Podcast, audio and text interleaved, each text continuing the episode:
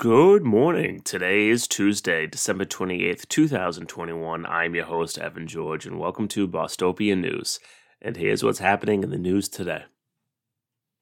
The CDC made some big changes yesterday in terms of the advice that they're giving people if you've contracted COVID 19, most notably shortening the quarantine window from 10 days to 5. Quoting now, the change is motivated by science demonstrating that the majority of SARS CoV 2 transmission occurs in the early course of the illness, generally in the one to two days before the onset of symptoms and the two to three days afterwards. Therefore, people who test positive should isolate for five days, and if asymptomatic at the time, they may leave isolation if they continue to mask for five days to minimize the risk of infecting others. Now, this last part has been criticized because it does not require a negative test after the five days. And I am a little unclear if this new guideline is just for those who are vaccinated and boosted or generally for everyone.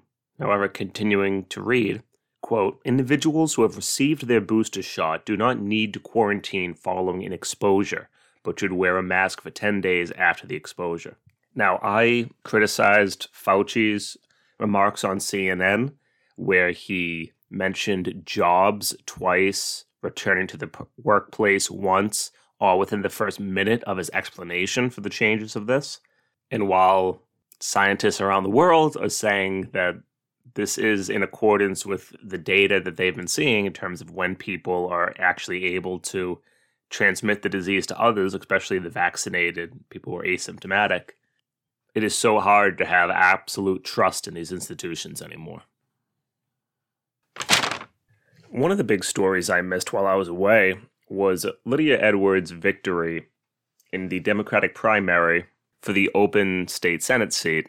And since she has no Republican opposition in the general election on January 11th, it is pretty much a foregone conclusion that she will win. Now, this is going to lead, as Danny McDonald describes as a scramble for a special election to fill her District 1 seat on the Boston City Council. And thus far, two people have announced they're running, and several others are considering it. Tania Del Rio, a 36 year old nonprofit executive, is definitely in. And she also serves as the executive director of the YWCA in Cambridge, which provides 103 housing units for low income women. I do not know too much about her, However, it appears that many of the left on BosPoli are rallying around her. And it seems the other person who is in, Gabriella Gigi Coletta, I believe Gigi is just a nickname, is an East Boston resident who formerly served as the campaign manager and chief of staff to Lydia Edwards. So it'll be interesting to see how much she inherits Lydia Edwards' support, but more importantly, donor list, email list, and ID numbers. And I'm sure I'll be covering this race in more detail as we get closer. Boston police officers have not given up on their crusade to endanger the public whenever they see fit. In this case, still fighting the vaccine mandate issued by Michelle Wu. In a series of videos that were posted on Twitter a few days ago, Boston police officers openly confronted Wu. I'll read now, quote, Mayor Wu, when you were pregnant, did you do drugs or drink alcohol? Did you eat sushi or cold cuts? Did you listen to your doctor or your husband's wishes and the guidance of your faith leaders? Michelle Wu, did you make your own decisions for yourself and your unborn children? asked a visibly pregnant officer.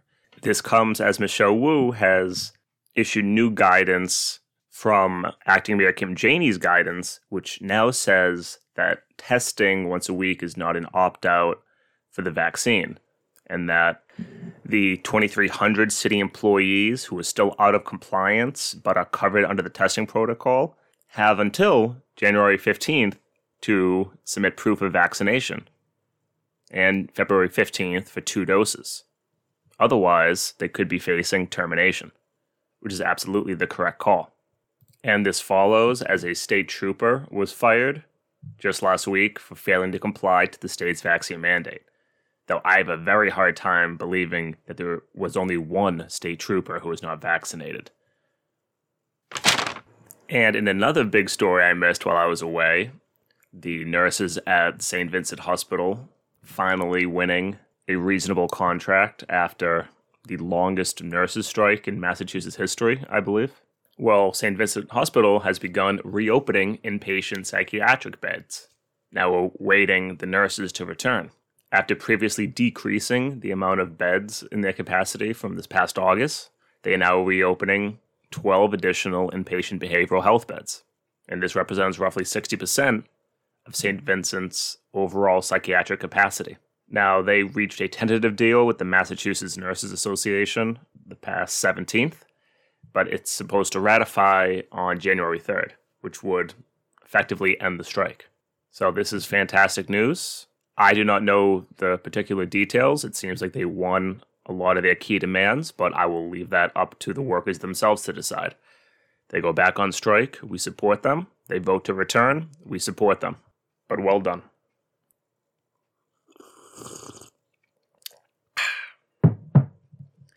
And that's going to do it for today's episode.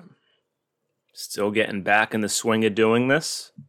And this is that nice little week in between Christmas and New Year's where everyone's basically taking it easy, so that's okay. But as I expressed yesterday, I missed all of you. I hope you're doing well.